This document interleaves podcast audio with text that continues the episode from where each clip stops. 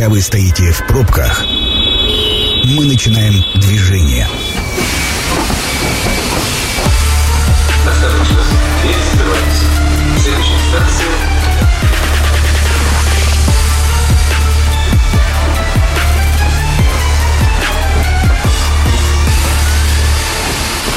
Метро. Главные темы Красноярска. Добрый вечер, программа «Метро», Сергей Васильев у микрофона. Э, В гостях у меня сегодня Александр э, Чернявский, политический обозреватель. Сан Саныч, добрый вечер. Добрый вечер. Обычно здесь еще есть и Сергей Гурич Комарицын на таких программах, но э, Сергей Гурич у нас приболел, поэтому пожелаем ему скорейшего выздоровления. Сегодня будем с Сан Санычем подводить политические итоги года, чем заполнился год, чем он важен и, самое главное, как может отразиться в перспективе на нашей с вами жизни. Сан Саныч, давайте предлагаю начнем с э, того, что ближе, как говорится, своя рубашка ближе к телу, а с того, что происходило здесь у нас в Красноярске. Ну, самое значимое, наверное, это э, тот факт, что у нас поменялся мэр. И вот э, новый мэр Владислав Логинов вчера был буквально у нас в эфире, что получается практически 100 дней. Вот он у нас как мэр. А давайте вот от этого оттолкнемся. Каковы перспективы? Во-первых, вообще почему так произошло? Потому что, ну, там по Сергею Васильевичу были разговоры одно время, но это так же, как по Александру Викторовичу. То ли он уйдет, то ли он останется. Но то, что он был народно, скажем так, принимаем и любим, Еремин, ну, тут, наверное, отрицать не стоит. Как, как бы мы там к профессиональному качеству не относились. Ну, во-первых, я хотел бы пожелать выздоровления нашему большому другу Сергею Гурьевичу. Все-таки в Новый год надо входить здоровым, без температуры. И, надеюсь, Сергей Гурьевич нас сегодня слушает и будет выполнять наши пожелания. А что касается а, вообще а, итогов года, ну, если мы говорим про муниципальный уровень, то вообще-то год, наверное, должен был быть самым спокойным, так как особых выборов не было, за исключением нескольких принципиальных компаний в горсоветы, ну, в частности, в Минусинске, Норильске и в Назарове, угу. где «Единая Россия» без проблем э, взяла очередной раз э, большинство вот. Э, а по Красноярску-то особых прогнозов не было. И вот, когда вы, Сергей, говорите по поводу а, слухов, что вот Еремин, как раз если про ВУСа начали чуть ли не на следующий день после его назначения исполняющий обязанности губернатора говорить, что он вот-вот уйдет, проведет универсиаду и уйдет на политическую пенсию, то как раз про Еремина-то слухов особых не было. Более того, я вот, если бы меня спросили год назад именно, хотя я знал уже тогда, что есть определенные назовем их номенклатурными напряжениями вокруг фигуры мэра, mm-hmm. да, ну, я бы сказал, что шансы его э, удержать кресло на второй срок ну, достаточно высокие. Потому что на тот момент, я так понимаю, еще но не достигла никакой там точки кипения, определенные проблемы с серым домом. Вот, и в этом э, смысле вполне можно было успеть работу над ошибками сделать и не доводить там ситуацию до досрочного ухода. А при этом э, надо отметить, что все-таки э, Сергей Васильевич, я думаю, это заслуга, конечно, губернатора, потому что, безусловно, он здесь главный кадровик, ушел нормально, то есть фактически произошла такая кадровая рокировка, и более того, если говорить, ну, например, там о номенклатурной табели о рангах, а, все-таки заместитель губернатора, ну, скажем так, должность не последняя. Ну да. А, в краевой вертикали власти. А что касается прихода Владислава Логинова, ну, кандидатура, мы об этом не раз уже говорили, в течение этого года, ну, наиболее была естественная, приемлемая и понятная. А в первую очередь, я думаю, здесь все-таки речь шла об управленческих компетенциях, о знании города. Не будем забывать, все-таки а, год-то особый, и, знаете, какие-то управленческие эксперименты проводить, в том числе и в городе-миллионнике, но это было бы чревато. И, опять же, не стоит забывать еще об одном очень важном факторе вот кадровой ротации. Как правило, а, люди, претендующие на должности градоначальников в региональных центрах, они проходят согласование в администрации президента. Угу. И то, что Владислав Анатольевич прошел это согласование вполне успешно, ну, то есть уже как минимум в июле было понятно, что а зеленый свет перед ним зажжен, и он без проблем станет а, мэром. Единственное, я бы, наверное, поправочку сделал, да, де юре 100 дней мы фактически отмечали 22 декабря, но если говорить де-факто, то э, Логинов управляет городом где-то с середины июля. Ну да. Потому что как раз тогда Еремин в отпуск ушел, 3 августа уже официально в отставку, ну а 13 сентября депутаты проголосовали за эту кандидатуру. Ну, э, так вот, говоря про эти статьи, э, ну, во-первых, про Логинова, ну, мое такое личное умозаключение из общения с ним, хотя я поменьше вашего с ним общаюсь и знаю его, но складывается ощущение, что это очень системный человек, очень системный, а местами очень закрытый, но самое главное, не боящийся брать ответственность на себя. И вот э, вчера в разговоре, ну, там, по крайней мере, про там недострой, какие-то там дорожные и так далее, он, вот, это там наша, в том числе, ответственность. Я говорю, вы, ну, как бы лишнего на себя не берете? Он, нет, понятно, вот они. Но мы, вот это вот, он вот такой. А как можно охарактеризовать вот, вот этого человека за вот эти 100 дней? Ну, там, 100 дней плюс, назовем это так. И самое главное, каковы перспективы у Красноярска? Мы же не забываем, что Красноярск э, еще стоит на пороге своего 400-летнего юбилея, и это тоже не только э, краевые там а, проблемы, но это и городские проблемы, которые лягут и на главу города в том числе. Ну, мы видели разных мэров, видели, ну, может быть, кто-то вспомнит даже там Валерия Александровича Позднякова, помним, конечно, Петра Ивановича Пимашкова, Эсхам Шукревича и Сергея Васильевича, абсолютно разная управленческая стилистика. Вот. Но а, вот то, что вы сейчас сказали, очень интересно, когда он берет на себя ответственность, я считаю, это вообще говорит в его пользу по одной простой причине. Не будем забывать, он вообще-то был первым заместителем а, главы города, как раз по ну, то, что мы называем жизнедеятельностью, по а, самым важным сферам, там тоже городское хозяйство, там ЖКХ и так далее, и те проблемы, которые, ну, прямо скажем, в Красноярске существует ВОЗ и маленькая тележка, они в том числе, конечно же, и были в сфере ответственности его как первого зама. И в этом преемственности заключается то, что ну, он, в общем, был первым замом, сейчас глава города, и этим будет заниматься, и в том числе будет разгребать то, что не доделал на том посту. Вот. Что касается а, вот этих 100 дней, ну, Скажу честно, меня он особо не удивил. Я прогнозировал, в том числе и в этой студии, что это будет такой приземленный стиль. Он, в общем-то, и оказался, без каких-либо там фейерверков и а, каких-то пиаровских штучек. Я думаю, сейчас он пока а, занимается в основном текущими вещами. Ну, плюс э, очень важное направление, которое было за эти там 100 плюс а, дней, это, конечно, кадровая ротация. Э, он не стал рубить с плеча, то есть э, достаточно, скажем так, его метла мела довольно аккуратно.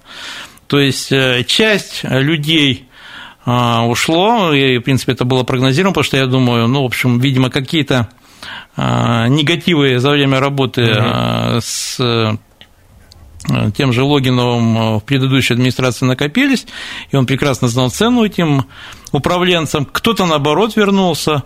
Вот. Из интересных кадровых назначений это Антонов, который пришел на пост, как сейчас называют, замполит. Единственное, если честно, меня удивило вот там такое кадровое совмещение, он при этом еще стал возглавлять департамент социальной политики. Вот. И я вам скажу, мне кажется, как раз вот на этом фронте, помимо всех прочих проблем, э, есть потенциальные угрозы для э, Логинова. Почему? Потому что пока он себя видит именно администратором, управленцем, но не политиком. Угу. На мой взгляд, я думаю, вот как раз Сергей Гуевич, насколько я знаю, тоже который вот отсутствует, но незримо присутствует в нашей студии, он тоже сторонник этой точки зрения, что мэр миллионного города при всех своих вот этих приземленностях, он не может не быть политиком таким политиком с большой буквы, как, например, был Петр Иванович Пимашков. Угу. Потому что защищать интересы города в любом случае придется. Хорошо, что, как ты сказал, системный человек. Он, безусловно, находит отклик э, в правительстве, у губернатора там на те вещи, я не думаю, что там требует что-то невозможно. Все все прекрасно понимают, но все-таки надо понимать, что уже грядут выборы в городской совет Красноярска, которые состоятся в сентябре следующего года.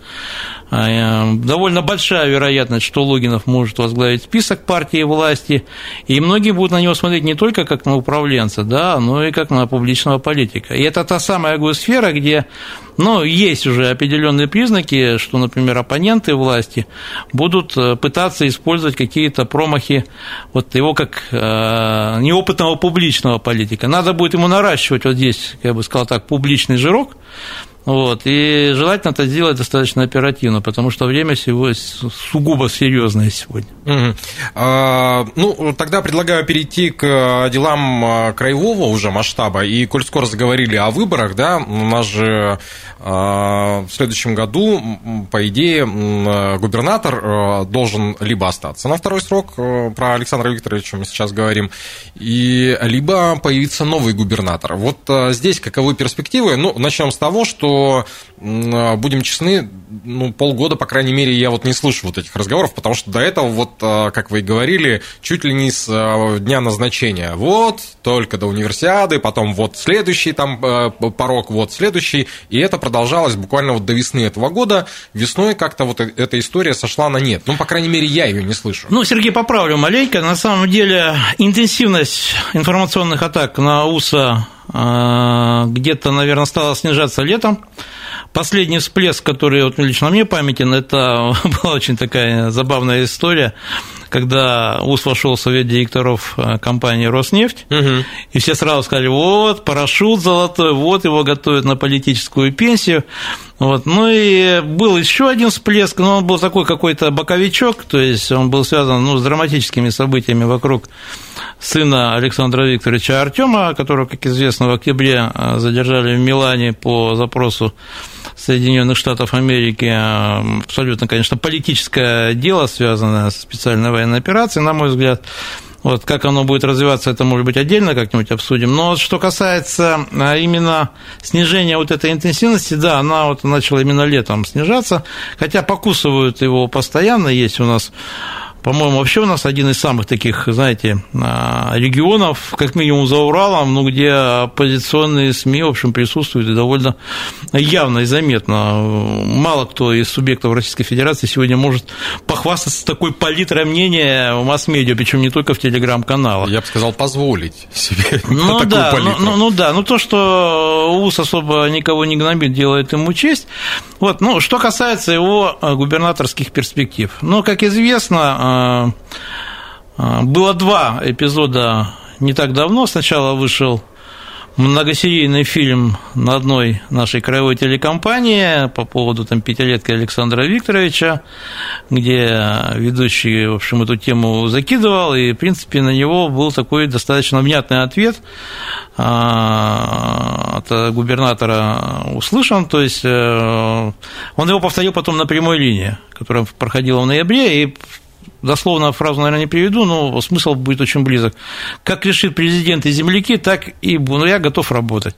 То есть то, что он готов идти на второй срок, сомнений не вызывает.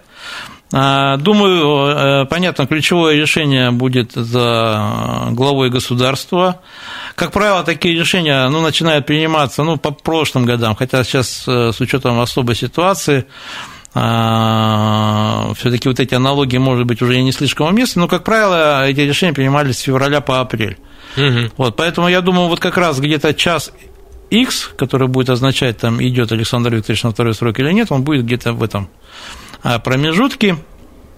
Я думаю, у него есть все основания все-таки надеяться на положительное решение, потому что если мы а, будем оценивать э, но объективные социально-экономические показатели, несмотря на все вот эти санкционные войны и так далее. Я, честно говоря, был поражен а, тому, как и страна удержалась, да, вот, и тому, как наш край, в общем, себя чувствует, и более того, не просто сегодня чувствует, но и двигается в будущем. Самый объективный показатель – это бюджет. То есть э, в этом смысле э, никакие программы свернуты не были.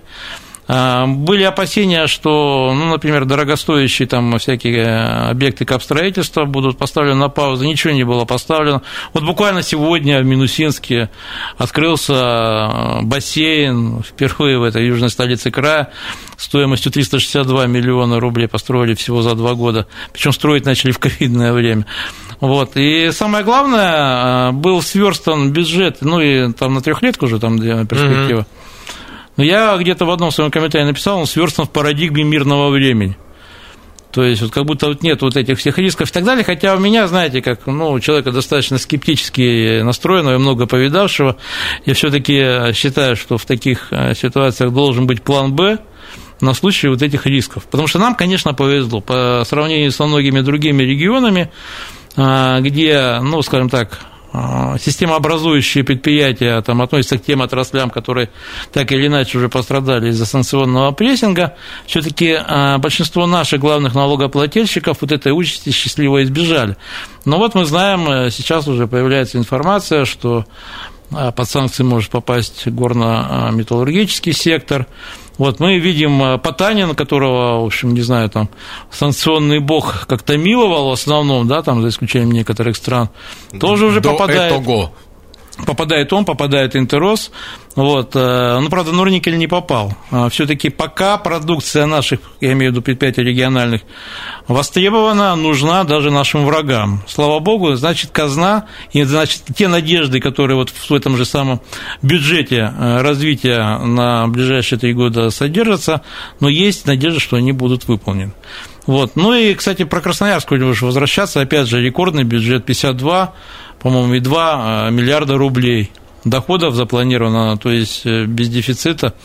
Когда такое было?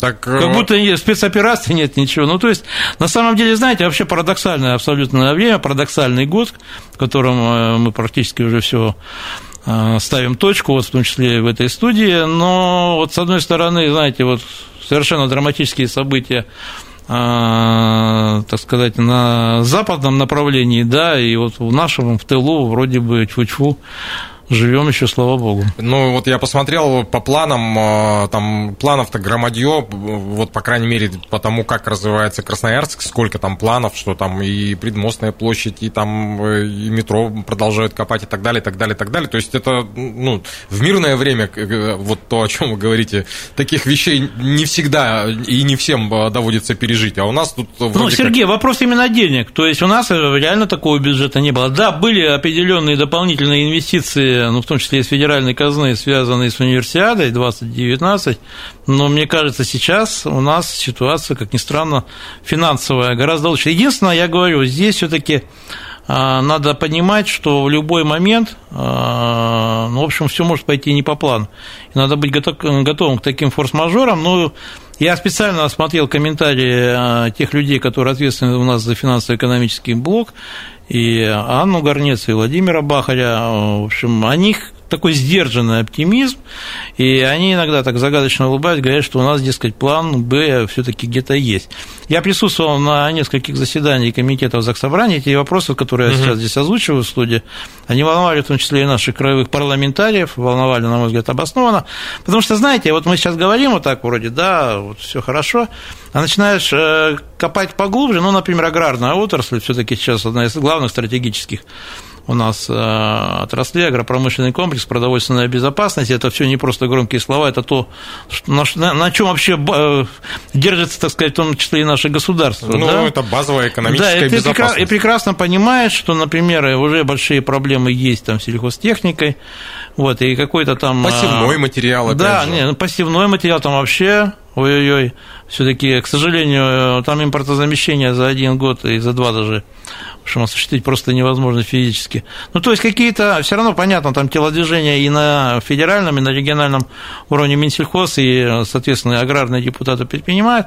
Но проблема в чем? Мне кажется, здесь есть, э, знаете, эффект отложенных проблем.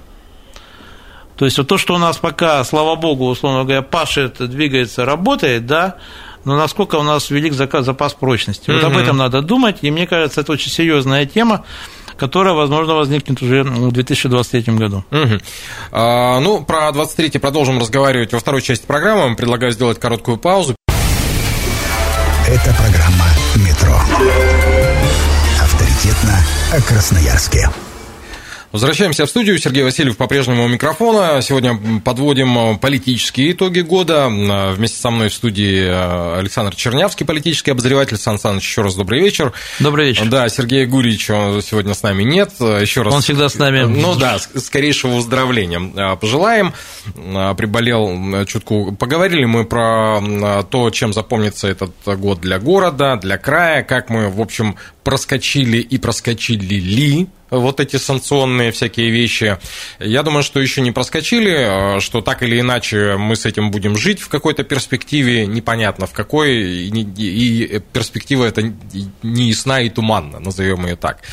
А еще чем лично мне запомнились, запомнился год уходящий, это тем, что партия ЛДПР лишилась своего бессменного на протяжении э, с момента основания лидера Владимир Вольфович Жириновский. Ну и а, Михаил Сергеевич Горбачев э, фигура неоднозначная, противоречивая, можно по-разному относиться к этому человеку, но это один из э, бывших лидеров нашего государства, поэтому тут не упомянуть об этих людях, ну, естественно, нельзя. И вот говоря, ну, даже не про Горбачева, а говоря про Жириновского, а каковы на сегодняшний день э, перспективы партии ЛДПР и вообще, что происходит у нас с партийной деятельностью в стране, потому что оно в последнее время как-то стало менее актуально, что ли, или в свете последних событий более размыто, я уж не понимаю, как это назвать. Ну, у нас партийный кризис начался не сегодня и не вчера. Ну, да. Как ни странно, вот если мы вспоминаем, наверное, 2014 год, да, Тогда появилось э, выражение «донбасский консенсус», как раз в том числе и партийный. Угу. И это, безусловно, дало плюсы и серьезные плюсы Единой России, вот, и серьезные минусы э, оппозиционным партиям. Почему? Потому что фактически они сломали им протестную повестку. Единственное, был э, такой, они воспряли духом в 2018 году из-за пенсионной реформы, ну, это да. был такой всплеск, когда они вновь почувствовали какой-то импульс и какие-то перспективы, но дальше все это потихоньку сошло на нет. Что касается 22 года, ну, мы опять уже наблюдали, наверное, какой-то, не знаю, там, украинский консенсус и так далее, потому что, а, ну, понятно, делать э, себе а, какие-то, а, ну, скажем так, искать дивиденды, да, и плюсы на специальной военной операции. Были, безусловно, такие попытки, но по большому счету а, здесь э, вот как раз, как это не пафосно звучит, стали играть роли реальные дела, а здесь у Единой России было очень серьезное преимущество. Я говорю даже не об админ, там, ресурсе, еще о чем-то. Они еще во времена а вот пандемии недавней, да, ковида, смогли отработать очень хорошо организационно и наладить э, вот эти схемы помощи, да, ну, в тот момент там угу. больным и так далее, а вот э, фактически они и в этот раз задействовали вот эту сетку уже на помощи новым регионам, Донбассу, и мы видели, в общем, делали они это эффективно. Я скажу так, как бы там ни относиться к Единой России, понятно, что мнение в нашем обществе по отношению к партии власти довольно противоречивые, но нельзя не отдать им должное, они как раз свою нишу нашли. Нашли ли оппозиционеры? На мой взгляд, нет. И сейчас уже идет речь о том, и, кстати, я полагаю, эти разговоры имеют под собой основание, что специальная военная операция, помимо всего прочего, она взрыхлит очень серьезно партийный ландшафт, и в первую очередь э, именно в оппозиционном спектре. Почему? Потому что, ну, уже говорят, что вот прямо есть такие протопартии, такие протоядра, да, ну, условно, я не знаю, партия там Пригожина, Кадырова угу. и так далее, то есть э, партия людей, которые прошли СВО. Ну, то есть, есть, безусловно, мне кажется, определенный базис под этими разговорами. Насколько это нужно власти, не факт. Потому что, ну, будем честны, что касается вот этих так называемых системных оппозиционных партий, КПРФ, Справедливая Россия за правду и та же самая ЛДПР, то они понятны и они управляемы. Вот. Ну, возвращаясь к вопросу конкретно ЛДПР, я полагаю, что все-таки а, Слуцкий, который пришел на место Жириновского, безусловно, не дотягивает. Я думаю, вряд ли вообще есть такая фигура, которая могла бы э, столь яркого вождя ЛДПР заменить по определению. Вот. Э, я думаю, что во многом все-таки судьба этой партии будет зависеть от того, насколько она нужна Путину и Кремлю. Если угу. она будет нужна, она останется в том или ином качестве. Ну и более того, если мы посмотрим, например, уже а красноярскую ситуацию, там же тоже ведь произошло буквально вот год назад, кстати, вчера был день рождения у Сергея Натарова, вице-спикера Заксобрания, который уже год э, находится в следственном изоляторе. Вот. Э, и сейчас там вот единственная фигура более-менее узнаваемая – это Александр Глесков, и я думаю, скорее всего, на его плечи ляжет подготовка к выборам в Горсовет Красноярска. Может быть, что-то ему удастся добиться, хотя полагаю, что их результат будет гораздо хуже их э, самого такого выдающегося результата, который они показали на предыдущих выборах в 2018 году, где они смогли по партийным спискам даже обогнать Единую Россию. Вот. Ну а в целом, если посмотреть на всех остальных, и никто ничем не проявился, в том числе на муниципальных выборах, о которых мы в самом начале нашего разговора сегодня угу. говорили, я полагаю, вот этот затяжной кризис, он будет продолжаться и в 2023 году. Потому что я пока не вижу ни новых идей, ни новых людей, вот, э, и на федеральном, и на региональном уровне. Угу. Ну, тогда предлагаю перескочить э, плавненько на мировую все-таки повестку. Ну, понятно, про э, СВО это главная тема, да, но я думаю, что в данном случае не нам с вами ее обсуждать. Я бы хотел обсудить момент разворота России лицом в сторону Ирана, Китая, Индии. Ну, сказать, в общем-то, мы раньше не простите, не попой к ним были повернуты, да, но вот э, здесь ситуация заставила, как говорится, каковы перспективы вот этого поворота столь кардинального, ну, то есть мы же понимаем, что, ну, с Европой у нас сейчас, ну, не складываются отношения, ну, при, при всей любви... Это мягко сказано. При, да, при, при всей любви, при всех э, терактах на газо, газопроводах там и, и прочих-прочих вещах, ну, не будет этой любви. Э, что касается в целом 22 года, вы знаете, вот я думаю, в жизни каждого поколения есть какие-то такие знаковые э, вот, э, даты, да, когда происходили повороты, иногда даже незаметные нам, и мы не понимали, каким они последствиям приведут. Ну, скажем, 85 год. Я прекрасно помню то время, когда пришел Горбачев, mm. свежий ветер перемен, надежды, на самом деле пьянящий воздух там свободы. Опять же, там открылись там архивы, там, тайники исторические, там, все остальное. Вот, то есть, ну, мы не, не знали, что это закончится 91-го, буквально 6 лет, и Советского Союза не стало. Мы сейчас не будем говорить, тем более, буквально, кстати, 30 декабря ровно 100 лет образования да. Советского Союза, еще одна очень такая знаковая дата. Ну, просто многие вещи, которые а, начались тогда, они, как ни странно, конечно, аукнулись уже в 22 году. И сейчас, да, я сейчас не буду говорить про специальную военную операцию, потому что считаю это, хотя, безусловно, очень важный там там все такое. Но это всего лишь, если в мировом э, масштабе, это частный эпизод, который, по-моему, свидетельствует о таком начавшемся, я думаю, уже неостановимом процессе распада вот этого глобального миропорядка. Я сейчас не говорю, хорошо это или плохо, на мой взгляд, это факт. Другой вопрос, что, знаете, когда говорят слово «распад», там сразу видится такое землетрясение, которое бах, все упало, и вот распалось. Нет, это процесс э, затягивается на годы. Ну, например, если вспомнить там э, историю Римской империи, ну, она распадалась там, наверное, лет 150. Вот, поэтому, когда, например, сто лет назад э, некто Освальд Шпенглер написал книжку «Закат Европы», вот, то есть, ну, вот и закатывается она уже сто лет, значит, должна где-то закатиться. Может, да? Что касается разворота на восток, ну, я тоже крайне бы осторожно относился к этим а, всем разворотом. А почему? Потому что надо понимать одну простую вещь. У России особых друзей нет, ну да, кроме армии и флота. Да, кроме армии и флота и Владимира Владимировича. Вот. В этом смысле, когда мы там какие-то питаем надежды на тот же Китай, Иран, там, Индию, надо полагать, э, понимать одну простую вещь, эти страны, эти государства, кстати, в этом смысле их большая сила, их немножко таких стран осталось, которые обладают полноценным суверенитетом, их первую очередь волнует собственный национальный интерес. Ну, да. Если в их национальных интересах, э, я думал, тот же Китай, почему э, там помимо, так сказать, прагматизма там известного китайского, есть еще и важный фактор геостратегии. Я думаю, безусловно, Китай заинтересован в том, чтобы Россия ни в коем случае не проиграла как минимум там удержала статус-кво. Потому что для Китая мы геополитически, но фактически их спина. Ну да, буфер, если, не дай, зона. если, не дай бог, Россия будет, окажется в том ситуации, в которой находилась наша страна в 90-е годы, то есть Китай пострадает в первую очередь. С учетом того, что ну, нужно отдать должное американцам, они, когда публикуют свои концепции, они откровенно говорят,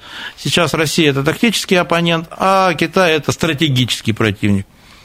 И это правда, к сожалению, потому что то, что мы видим там, ситуацию вокруг Тайваня и так далее, вот, и в этом смысле распад мира, я думаю, все-таки правильнее э, говорить о, по поводу панрегионов, а не какого-то там двуполярного или многополярного мира. И каждый будет выживать в своей, думаю, в своем, в своем околотке, да. Вот. Поэтому, что касается вот этих союзов, там Иран, Индия, я думаю, он будет, они, вернее, уже сейчас носят очень прагматический характер.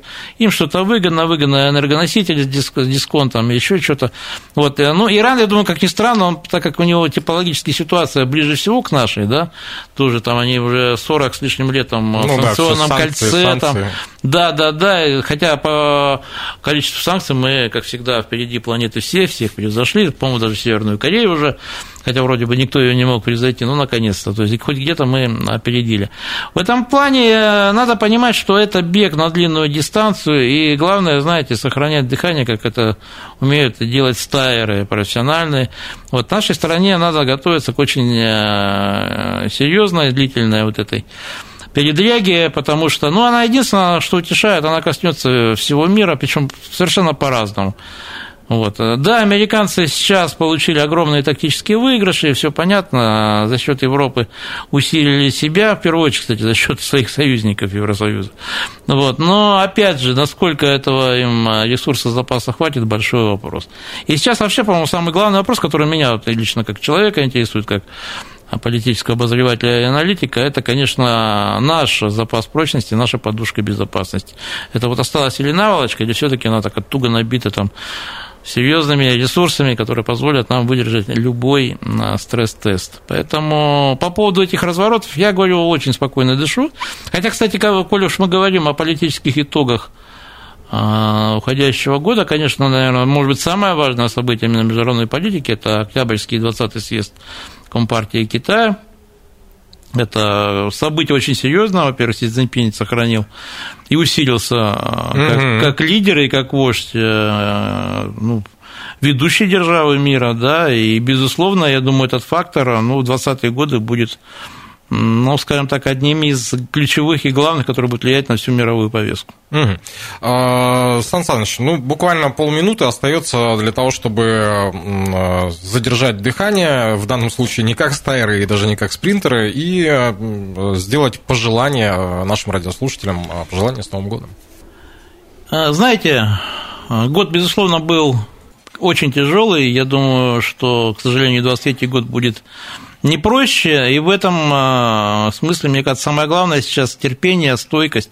И, конечно, я хочу пожелать э, тем семьям, чьи а, сыновья, мужья сейчас на передовой, чтобы они все вернулись живыми и здоровыми. Потому что, конечно же, мы все а, хотим, чтобы во всяком случае, в 24 год мы уже вошли, что называется, с мирным небом над головой, и чтобы все таки хоть и у нас период, как я назвал, там распада или полураспада, но чтобы все вот эти передряги, все эти испытания мы выдержали достойно и были живы и здоровы. С Новым годом, товарищи!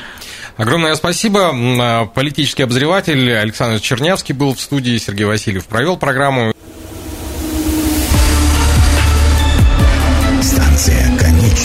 Поезд дальше не идет. Просьба освободить вагоны.